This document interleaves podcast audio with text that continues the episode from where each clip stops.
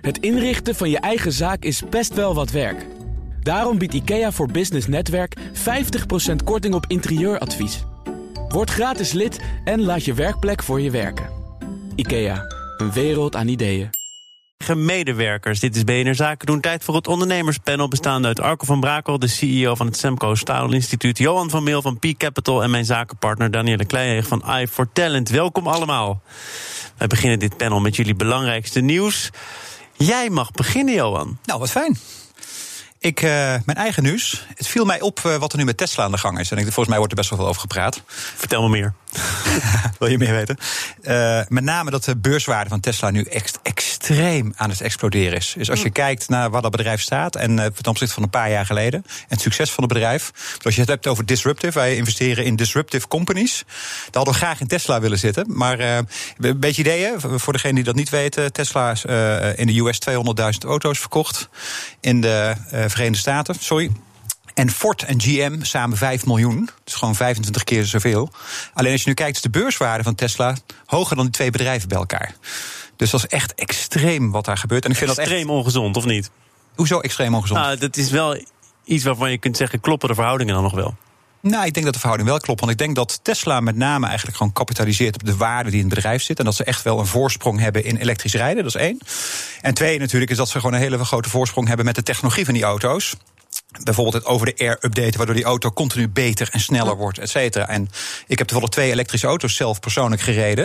En ik heb dus kunnen ervaren van wat het verschil is met Tesla. En er zit gewoon een heel groot verschil. Dus ik snap het vanuit de user, vanuit de koper van auto's, of de leaserijder, wat natuurlijk het meeste is, begrijp ik dat heel goed. Dus ik begrijp het volledig vanuit de aandelenkoers. Ja. Is het een positie die je kunt, kunt, kunt volhouden overigens? Want ik kwam vorige week een uh, uitspraak tegen van de CEO van Volkswagen. Die zegt, nou, het is op dit moment duidelijk. Hè, Tesla heeft een voorsprong, maar wij zitten dat bedrijf op de hielen. En ik sluit niet uit dat wij op relatief korte termijn Tesla kunnen inhalen. Ja, het zou gek zijn als hij dat niet zou zeggen nee, vanuit zijn positie. Ik, maar goed, hij zegt het wel. Ja, ja, en ik denk ook dat ze, dat, ze, dat ze absoluut wel potentie hebben natuurlijk om dat te, eh, te kunnen inhalen. Maar ik denk dat de voorsprong van Tesla, en daar zit ook het gevaar in. Het moet ook niet te dominant worden zoals je in andere techbedrijven nu ziet in de wereld. Maar de voorsprong van Tesla even in de automotive wereld is wel nu wel zo groot. En het is zo'n goed model. Maar Arco, je hebt een andere ja, visie. Het is een groot verschil met de andere techbedrijven. Kijk, A, ik vind het fantastisch. Ik vind, ik gun, laat ik het zo zeggen, ik gun het Tesla en, en Elon Musk eigenlijk wel heel erg. Want ik ben wel stiekem gewoon fan. Mm -hmm. Ik heb alleen zelf mijn aandelen al een tijdje geko verleden gekocht. Toen dacht ik, nou, dat is nou wel heel hoog. Want, oh, je baalt gewoon. Ja, ik baal ervan. het is ook een steekje jaloezie wat je hier voelt. Uh, dat geef ik toe. Maar uh, mijn punt is wel even dat het niet helemaal vergelijkbaar is met andere techbedrijven. Omdat het veel minder schaalbaar is. Mm -hmm. En daar is een heel groot verschil in. En natuurlijk die technologische voorsprong. En, en Elon Musk zijn doelen, dat weten heel veel mensen niet, was niet om Tesla de grootste te maken. Nee. Maar hij wilde de automotive-industrie veranderen. Ja. Nou, daar is hij natuurlijk waanzinnig in geslaagd.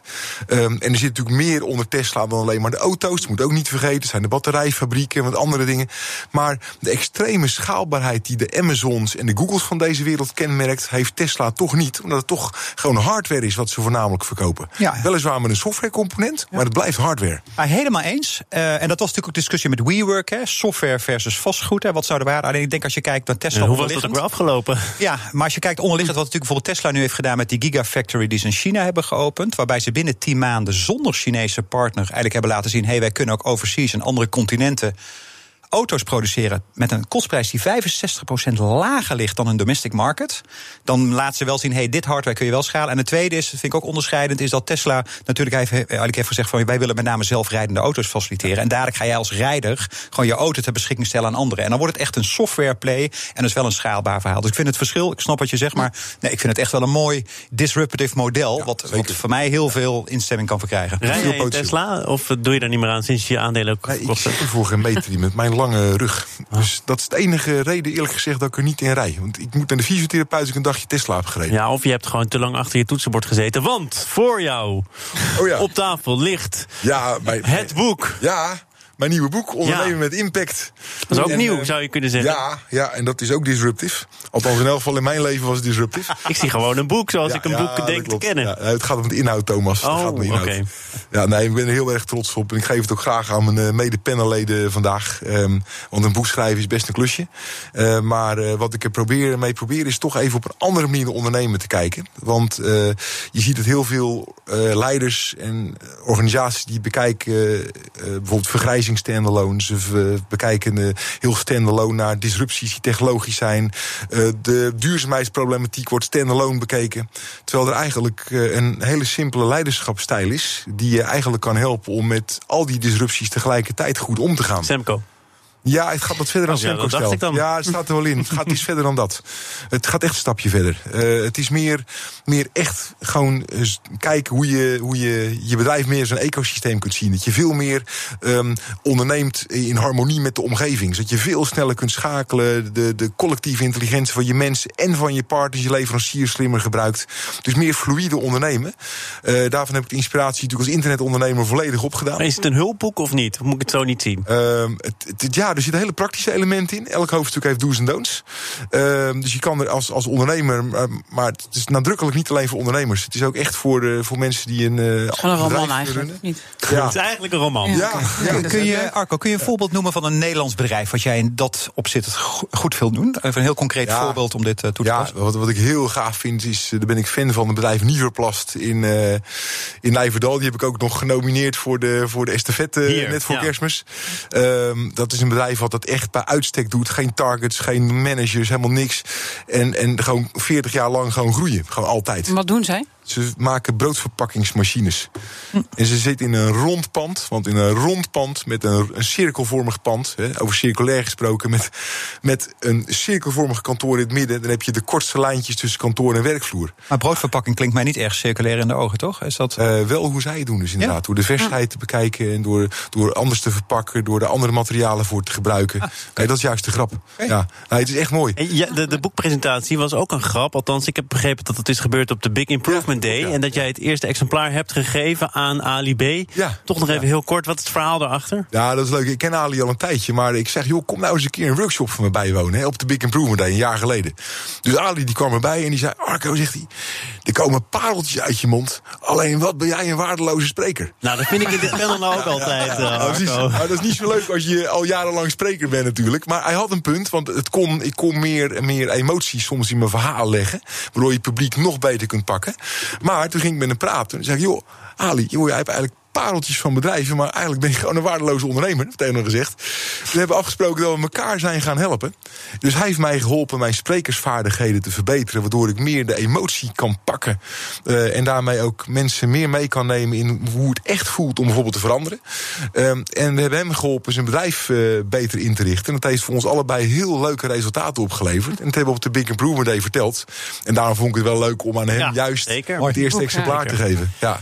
We gaan naar een uh, succesvolle ondernemer. En dat doen we met geluid.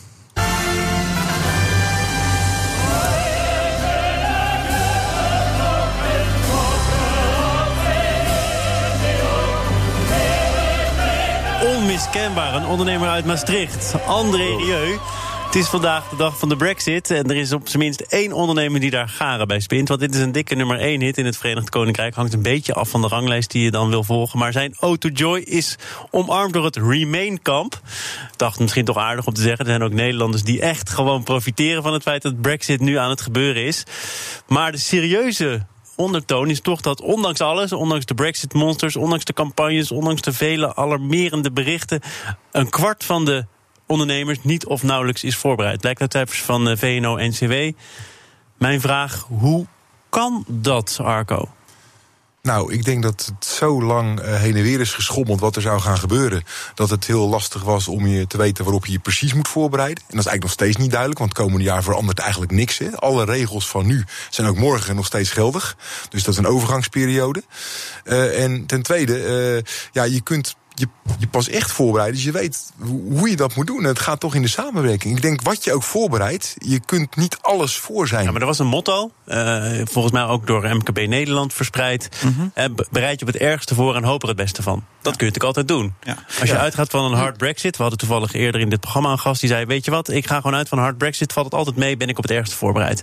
Dat had je kunnen doen. Dat had je absoluut kunnen doen. Ik denk dat ondernemers zich wel voorbereiden, maar ik denk dat het ondernemers ook heel erg eigen is om problemen op te lossen als ze zich voordoen. Want als je als ondernemer, en we staan hier volgens mij met allemaal ondernemers aan tafel, als je de hele dag nadenkt over allemaal wat kan gebeuren ooit in de toekomst en wat het is, dan zou je nooit gaan ondernemen. Dan ga je namelijk heel veilig, nu niet meer, maar bij een corporate werken.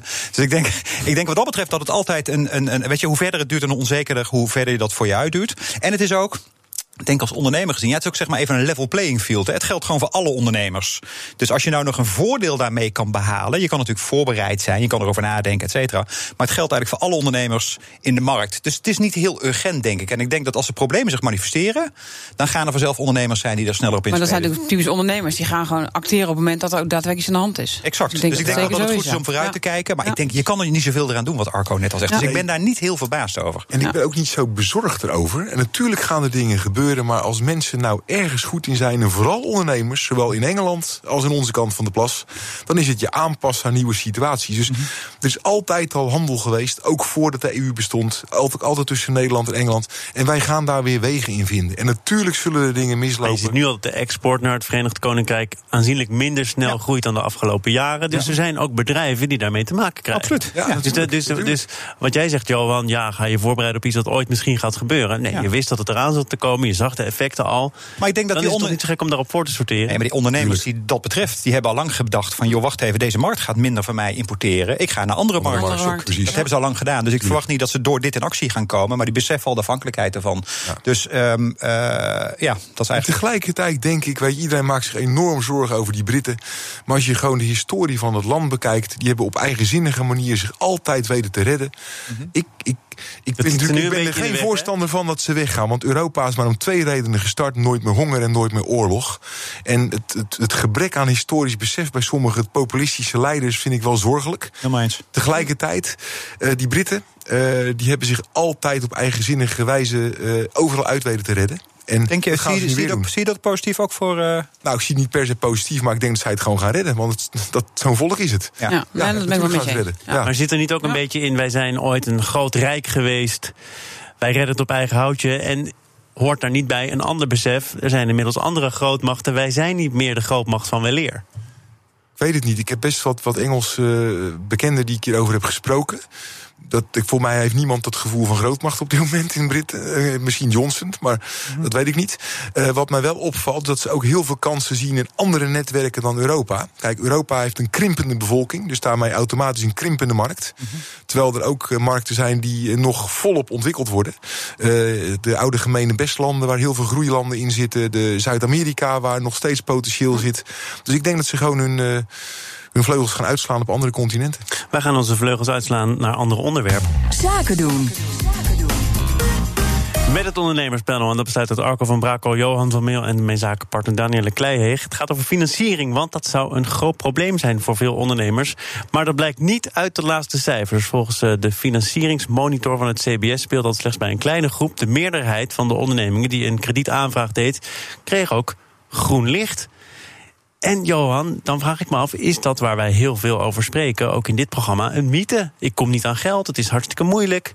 Ja, Nee, ik, heb dus- al, eh, ik heb best wel vaak al gezegd dat ik denk dat het een mythe is. Ik denk dat als je een ondernemer bent, je hebt gewoon een goed idee met een interessante markt, dan kun je echt absoluut geld vinden. Er is maar een hele kleine groep ondernemers die geen geld vindt.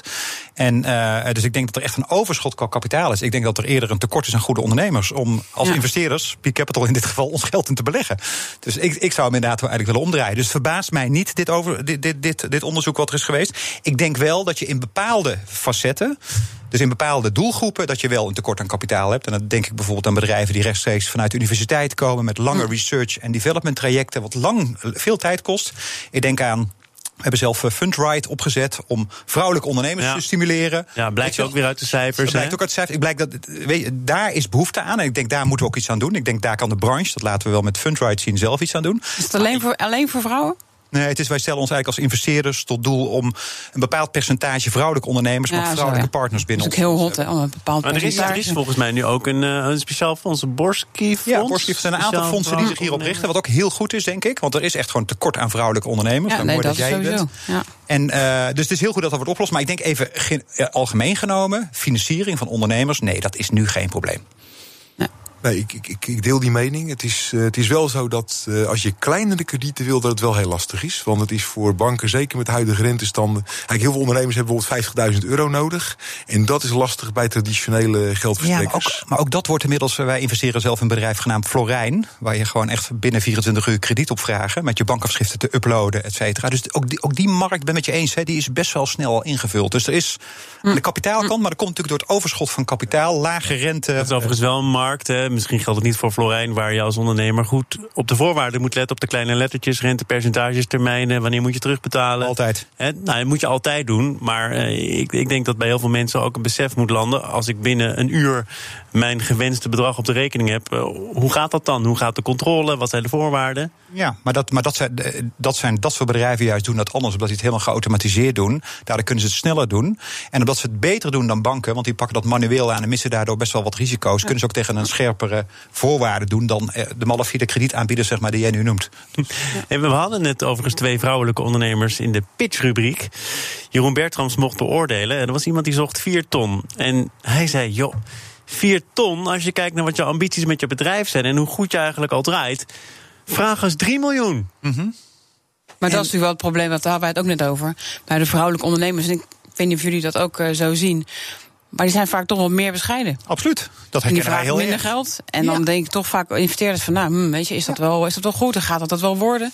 Ja, die, bril, die is echt, dat is wel leuk dat je zegt. Die bril is echt voor mij opengegaan afgelopen Ja? jaren. Want ik, ik, ik, ik zag dat eerlijk gezegd niet eh, zo. En nu hebben we inderdaad een vrouwelijke partner, Jacqueline, die erbij is eh, gekomen. Is en die goed, heeft ja. wat dat betreft wel mijn bril geopend. Ja. Van joh, vrouwen zijn net gewoon bes, eh, bescheidener. Ja, meer Maar gaan ook ambities. En dan moet je gewoon even doorheen kijken. Ja, en loyaler. Jij zegt ook nog even iets belangrijks tussendoor. vrouwen gaan minder snel fit. Ja, Het, is, zijn vaak veel degelijker. Maar dat is de keerzijde. Die nemen dus, zou je anderzijds kunnen beweren, niet voldoende risico. Nee, maar ze zijn ook aantoonbaar succesvoller. Ja. Er is een, een aantal Maar studies als een vrouw een, een, onderwerp. Als een, een vrouw goede in het- ondernemer is, Ja. en heeft een goed verhaal... en dan ben je ook nog vrouw, ja, daar moet je gewoon profijt van eh, Ja. nemen. Ja, maar het gebeurt dus niet. Jij had kennelijk Nee, ook een vrouwelijke partner nodig om ervoor te zorgen eh, dat er ook binnen jullie eigen muren anders naar gekeken wordt. En weet je wat het punt is? Hè? Wij, eh, bedoel, wij zijn natuurlijk een investeerder. Wij kijken gewoon met onze eigen bril naar die bedrijven. En dat is gewoon een beperkte bril. Want het is immers Maar je wat, eigen wat, wat doe je dan als je dan naar een vrouwelijke ondernemer kijkt die geld vraagt? Nou, één, anders met de bril kijken. Dus met andere woorden, heel goed beseffen dat die inderdaad die ambitie niet wordt vertegenwoordigd door het, Door het bedrag? Door het bedrag wat ze heeft, maar met name door de persoon. Ja. En die eye-opener bij ons heeft er al voor gezorgd dat wij heel anders naar bedrijven Ja. kijken. En dat, is- dat is eigenlijk de belangrijkste mindset die je moet veranderen Ja. als investeerder. Dus daarom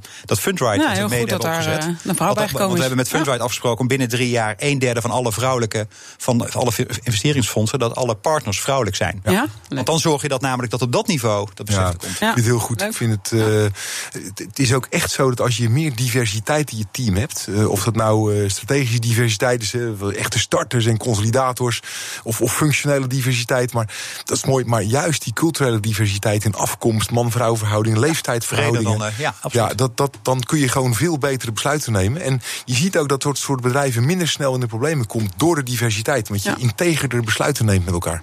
Financiering, daar kan dus een streep doorheen. Dat is geen grote belemmering. Het CBS heeft nog wel ondervonden dat ondernemers aankomen met eh, concurrentie. Vinden ze zo af en toe een eh, probleem. Het vinden van eh, goed personeel, dat is eigenlijk het voornaamste probleem. En daar is die regelgeving. Ja.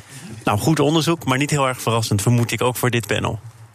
Ja, nee, is totaal niet verrassend. Een heel mooi is- illustratief voorbeeld vind ik weer het advies voor de arbeidsmarkt vandaag. Dat je dus eh deeltijdontslag mag doen. Jongens, laat mensen dat nou zelf gewoon eens regelen. En ga er niet zeggen, nou, 20% salaris, dat is toch wel het beste advies. Wat dan, jongens, als je dat aan een team zelf overlaat. En je laat de ondernemer zelf met zijn team gewoon kijken, wat is er haalbaar als het even minder gaat. En wat kunnen we doen als het beter gaat. Je moet niet alles willen regelen. Daar, daar word je juist niet wendbaarder door. Het gaat overigens niet Eens. altijd in, eh, in goede harmonie. Ik wil eh, afsluiten met Amazon. Want kritiek op je bedrijf, dat kan heel fijn zijn.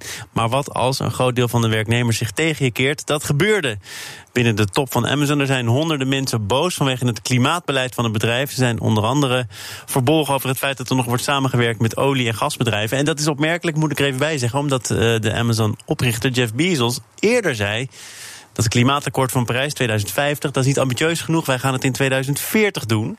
Uh, Zometeen even specifieker over Amazon. Wie van jullie heeft er uh, recent nog kritiek ontvangen uit de boezem van zijn eigen bedrijf? Arco? Ja, maar mijn halve boek gaat over het omarmen van tegengeluid. Kijk, het is niet leuk, maar je wordt er wel beter door. Wat, wat is iets waar jij op aangesproken wordt? Um, dat ik uh, te veel ideeën heb. en dat we soms gewoon eens eventjes iets moeten uitvoeren wat we nu aan het doen zijn. Oh, jij, jij, jij bedenkt te veel en of het later Ja. iets wordt, dat Ja. zien we dan wel. Ja, en ik heb een compagnon die nog erger is. Die heet Ricardo. Oh, gelukkig. Ja, Baas boven baas. ja, ja, ja. Nee, maar kijk, je moet op een gegeven moment. Um, kijk, wij zijn dat kan heel concreet maken. We zitten nu in acht landen. En het is heel makkelijk om land 9, 10, 11 aan te rijgen. Maar dan heb je kans dat je nummer 1 tot en met 7 misschien niet goed genoeg bedient. En soms moet je eerst even consolideren en zorgen dat je goed doet wat je hebt. En dan moet je niet 10 nieuwe ideeën hebben. Dus dat is een terechte kritiek. Alleen, het is niet leuk om te horen. Maar je moet het omarmen. Ik ga je boek Ja, nee, ik omarm het ook. Ja, geloof me. Ja, Johan, ook. wat is een kritiek die jij vaak hoort? Ik ben te direct. Dat is een kritiek wat ik eigenlijk in mijn hele leven al hoor. Dat ik best wel confronterend ben met Er mensen. zijn heel veel Dat- mensen die zeggen: wat fijn dat mensen zo eerlijk ja, zijn. dat, dat, dat, dat, hoor ik inderdaad ook heel vaak. Hoor ik mensen die dat minder fijn, maar ik ben best wel direct. En gelukkig werk ik ben met... nooit eh, opgevallen eigenlijk. Met, oh, gek. ik zal direct zijn, Arco. Maar dat, eh, en dat eh, is natuurlijk prettig, want ik werk met name met ondernemers... die ik eh, begeleid in hun groei. En die vinden dat inderdaad heel fijn. Die, die wel, ja. Ja, dus dat, Daar, daar schaak ik heel goed mee. Maar er zijn inderdaad regelmatig mensen die, die, die ik tegenkom... die dat gewoon niet fijn vinden. En ik ben blij, eerlijk gezegd, daarom vind ik jouw boek ook leuk. Ik ben blij met kritiek, want daar kun je als mens iets mee doen. Dan weet je dat en dan kun je er gewoon rekening mee houden, toch? Dat, ja, Danielle, absoluut. wat is het laatste wat jij gehoord hebt? Nee, ik kan ze ja, denk ik allebei eh, kan ik ze meenemen. Dus dat is eh, ideeën, alleen maar ideeën, ideeën en eh, vooral uitwerken. En de directheid, ja, die herken ik ook direct. Dus dat is ook echt zeker, met name die directheid is wel iets wat, eh, wat ik ook vaak... En ik werk dan niet met ondernemers, was het maar waar, maar gewoon het personeel, zeg maar. En die hebben daar vaak wel moeite mee. Hoe je- vind, je- hoe vind jij, mag ik jou vragen, Ja, Daniel? want zeker, het ging over Amazon, hè, van dat die medewerkers eigenlijk een brief naar buiten hadden gebracht en door Ja. hun HR-afdeling op het matje waren geroepen en er werd gezegd van, joh, als je dit nou naar buiten brengt, dan gaan we je ontslaan. Dat is trouwens al van tevoren. Hè? Als je ja, als werknemer bij Amazon begint, dan zeggen ze: Ja. je blijft in lijn van het bedrijf. Ja. Hoe, hoe, hoe- wat we- ik had daar op kantoor een discussie over. Hoe zouden wij dat nou vinden als fonds? We werken bij ons zeven mensen. Mhm. Hoe zouden wij dat nou vinden als mensen naar buiten zouden gaan? Hoe zou dat bij jou? Hoe zou jij reageren? Want jij hebt best wel veel personeel, best wel Ja. veel mensen voor je werken. Die, hoe, hoe, eh, dat, dat, ja, dat- precies. ja, dat zou ik niet leuk vinden. Maar aan de andere kant, ik, je- zeker in, denk in Nederland, eh, men roept overal wat van en vindt overal wat van. En is juist heel erg dat ze naar buiten toe treden met, eh, met allerlei zaken. Dus ik, ja, ik weet niet. Ik, ik Maar je kunt, maar het niet zo heel erg. Is het niet zo dat je pas naar buiten gaat als het intern kennelijk niet gelukt is om er aandacht voor te dat hoop ik. Absoluut. Dat ja. hoop ik inderdaad. En dan zijn het nog steeds de mensen die betrokken zijn, want anders ga je gewoon weg. Anders ga je dus gewoon dit weg. zijn dat is mensen het ook, die ja. van het bedrijf houden, zeker. die het liefst willen werken, die zich niet gehoord voelen, maar die wel willen dat het beter moet. Dus ik zou altijd dat tegengeluid omarmen. Ja, je kan ook zeggen van, joh, als je dat echt wil veranderen, moet je gewoon weggaan bij het bedrijf als je niet achter staat, toch? Dat zou een andere Dat is een redenering kunnen Nee, zijn. maar als mensen kritiek geven, is het natuurlijk alleen maar hartstikke goed. Want je kan er wel wat vaak op mee als je die feedback krijgt. Maar jij hebt er kennelijk al een discussie over gevoerd. Aan Ja, welke kant sta jij dan? Ja, ik twijfel over het onderwerp. Want ik denk. Je bent zo direct. Kom ik op! ben, eh, Ja. nee, ik sta echt met twee. de Enerzijds wil ik inderdaad dat de mensen open zijn en intern Ja, alle kritiek ja. uit, et cetera. Van de andere kant zou ik ook niet fijn vinden als ik inderdaad Jeff Bezos was en mijn medewerkers gingen dit inderdaad in de pers roepen. Dan zou ik ook wel even gesprek En zou je hebben. mensen een brief willen geven van je mag niks naar buiten brengen? Ja, daar ga, je, daar ga je weer heel erg ver mee. Dus Ja, dat zou ik denk ik niet doen. Maar ik zou wel op een of andere manier die, die feedback willen kanaliseren. En daar zelf dan maar wat mee willen doen. In plaats van dat ze gewoon naar buiten gaan. Maar dat is vertrouwen, toch? Ik zou, ze, ik zou Ja, ze ja, uitnodigen om ideeën te genereren Ja. hoe het wel kan. Mhm. Want er zit vaak een oplossing van achter de ideeën? Ja, nee, maar deze mensen die hebben de kritiek, maar die hebben ook oplossingen. Als ze onderdeel van het probleem zijn, onderdeel van de kritiek zijn... zullen ze waarschijnlijk ook onderdeel van de oplossing willen zijn. Mhm. En nodig ze daarvoor uit. En ik vermoed dat daar hele innovatieve ideeën uit kunnen komen... waar Jeff Bezos dus geen ander business Nee, van kan maar maken. Maar dus dan moeten mensen bij je terecht kunnen. Ja, dat is dat. vertrouwen. Ja, ja, en dat is een fout. Good point. Maar, maar dit, dit noem je gewoon lekken. Hè, je hebt Ja. vuile was, die hou je of binnen of je hangt hem buiten. Ja. En dat is hier gebeurd. Ja, ja exact. Ja. Ja. Ja, maar goed, dat had hij dus wel kunnen voorkomen door te luisteren. Ja. En anders was het geen onderwerp geweest in dit panel. Precies. Ook zonde zijn. Dank voor jullie komst. Arco van Brakel, de CEO van het Semco Style Instituut. Hoe is de titel van je boek? Je mag het in een impact. zeggen. Ik praat er doorheen. Ondernemen met impact, dankjewel. Johan van Meel van Peak Capital en mijn zakenpartner Danielle Kleijeeg van i for Talent was hier twee uur. Dank daarvoor. Graag gedaan. Tijd voor weekend, althans voor mij en ik hoop ook een beetje voor de panelleden. Eh, als er nog eh, tijd is in je weekend, kijk dan eventjes in de app voor een nieuwe aflevering van de CEO-podcast. Dat zijn de beste gesprekken uit BNR Zaken doen. Maandag dan ben ik er weer met een kakelverse aflevering van het hele programma. Nu eerst eh Nieuwsroom, de dagelijkse podcast van het FD en BNR. Veel plezier daarmee. Tot maandag. Het inrichten van je eigen zaak is best wel wat werk. Daarom biedt IKEA voor Business Netwerk 50% korting op interieuradvies. Word gratis lid en laat je werkplek voor je werken. IKEA, een wereld aan ideeën.